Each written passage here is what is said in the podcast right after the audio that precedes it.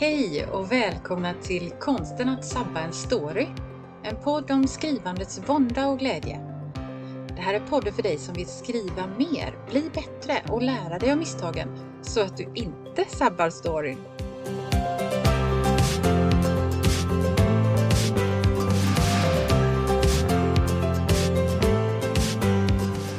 Jag heter Anna-Karin Svanå. Jag är skrivarcoach, lektör och författare. Men nu sätter vi igång!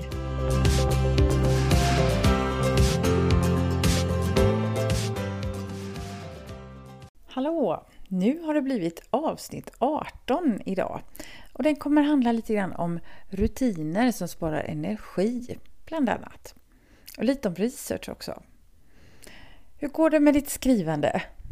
Själv tragglar jag på här med min redigering och den här senaste veckan så har jag ägnat mig mycket åt research.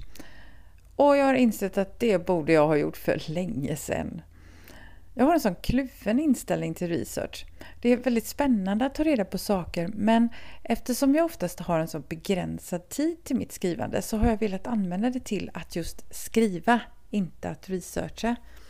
För att leta information det kan ju lätt ta hur lång tid som helst när den ena tråden leder vidare till den andra och man får, och man får lära sig allt möjligt nytt. Och eftersom jag inte har en helt spikad planering från början utan skriver mer utforskande så vet jag ju inte alltid från början vad jag egentligen behöver ta reda på. Så risken finns att jag lägger massa tid och energi på att leta fakta om något som sen inte blir viktigt i manuset. Så därför brukar jag istället, medan jag skriver, anteckna i marginalen eller så. Kolla upp detta och så återkommer jag till, till det senare när jag inser att det här behöver jag verkligen ta reda på. Och i mitt fall så hade jag då kollat upp vissa saker som jag, och jag trodde då att jag hade hela bilden klar för mig, att jag visste hur, hur någonting funkade. Men nu här i slutprocessen jag hoppas i alla fall att det är slutprocessen, så skulle jag bara kolla upp en liten detalj. Men en dörr till ett helt nytt landskap öppnade sig. Jag som trodde att jag visste, visste verkligen inte. Så många saker som jag inte hade koll på, förhållanden och lagar som jag liksom bara trodde att jag kände till. Men jag visste särskilt inte hur det funkar i praktiken. Så ja, nu har jag fått gå tillbaka till manuset igen och ändra och justera efter den här nya informationen som jag har fått. Så ett litet tips till dig i förbigående. Glöm inte att göra research. Ja, nu tänkte jag komma in på det här med rutiner. Jag har ju tidigare pratat om hur hjärnan är programmerad på ett sätt som kan vara till hjälp för oss när vi skriver men också göra det svårare när vi till exempel har målet att skriva en bok som är ett väldigt långt projekt. För hjärnan är nämligen inställd på att spara energi. Eller annorlunda uttryckt, människan är av naturen lat. Att göra saker som man alltid har gjort, alltid gör, det tar lite energi. Så därför upprepar vi oss gärna, vi faller in i vanor och gör som vi alltid har gjort.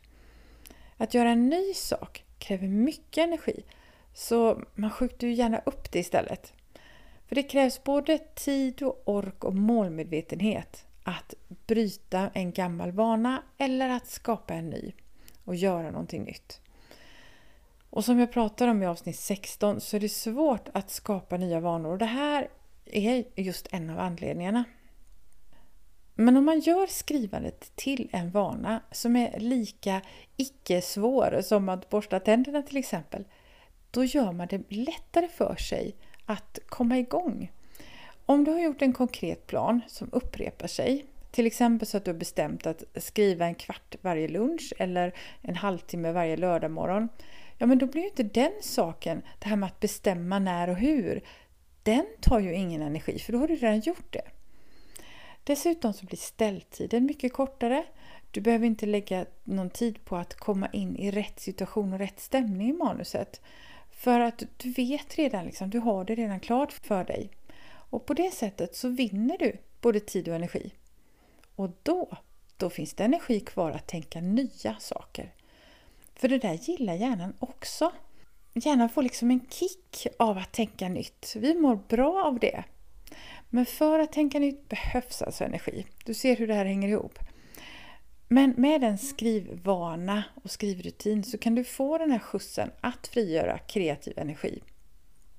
En vana tar lång tid att etablera så att det verkligen blir en rutin så att det känns konstigt att inte göra det.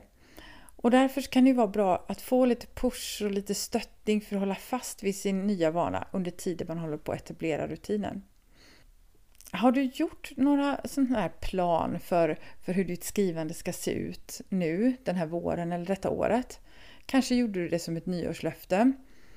Nyårslöften är ju som jag har pratat om tidigare inte helt lätt för man formulerar dem oftast på ett kanske lite inte så genomtänkt sätt. Och imorgon så är det den 19 januari och det kallas uh, The Quitting Day, ge upp-dagen. Enligt viss statistik, då handlar det om en undersökning som gjordes mest om träning och nyårslöften kring just träning. Men den 19 januari, då har de flesta gett upp redan. Jag hoppas att det här inte gäller de mål som du har satt upp för ditt skrivande och den plan som du kanske har tänkt ut. Men om det har redan gått lite dåligt, om det inte går så bra som du hade tänkt, eh, då kanske du ska formulera om målen och planerna, göra dem mer specifika eller kanske jobba just på att få in dem som goda vanor som hjälper dig mot ditt mål. Vill du ha lite mer eh, strategier och knep om hur du kan göra detta med vanorna så finns det platser kvar på webbinariet som är på söndag den 23 klockan 16 som heter Skapa vanorna som hjälper dig att skriva klart din bok. Kanske är du mer i startgroparna för att börja skriva på allvar men då hjälper ju de här knepen som jag tänker berätta om också. Anmäl dig till webbinariet på min hemsida det är www.annakarinsvana.se och Anna-Karin stavas med C. annakarinsvana.se Vad man också kan tänka på då när det gäller de här nya vanorna det är att man behöver inte göra det så stort. De små stegens strategi är oftast bättre. Man kanske bara gör en förändring på 1% till att börja med.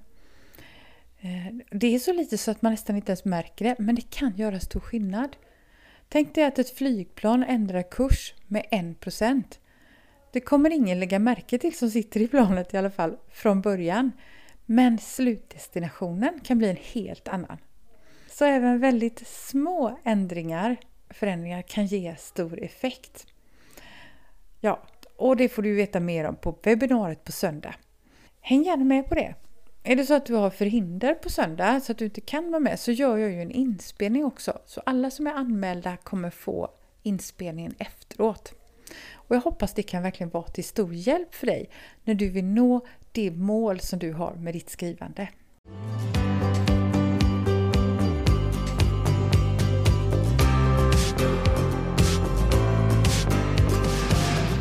Det var allt för idag.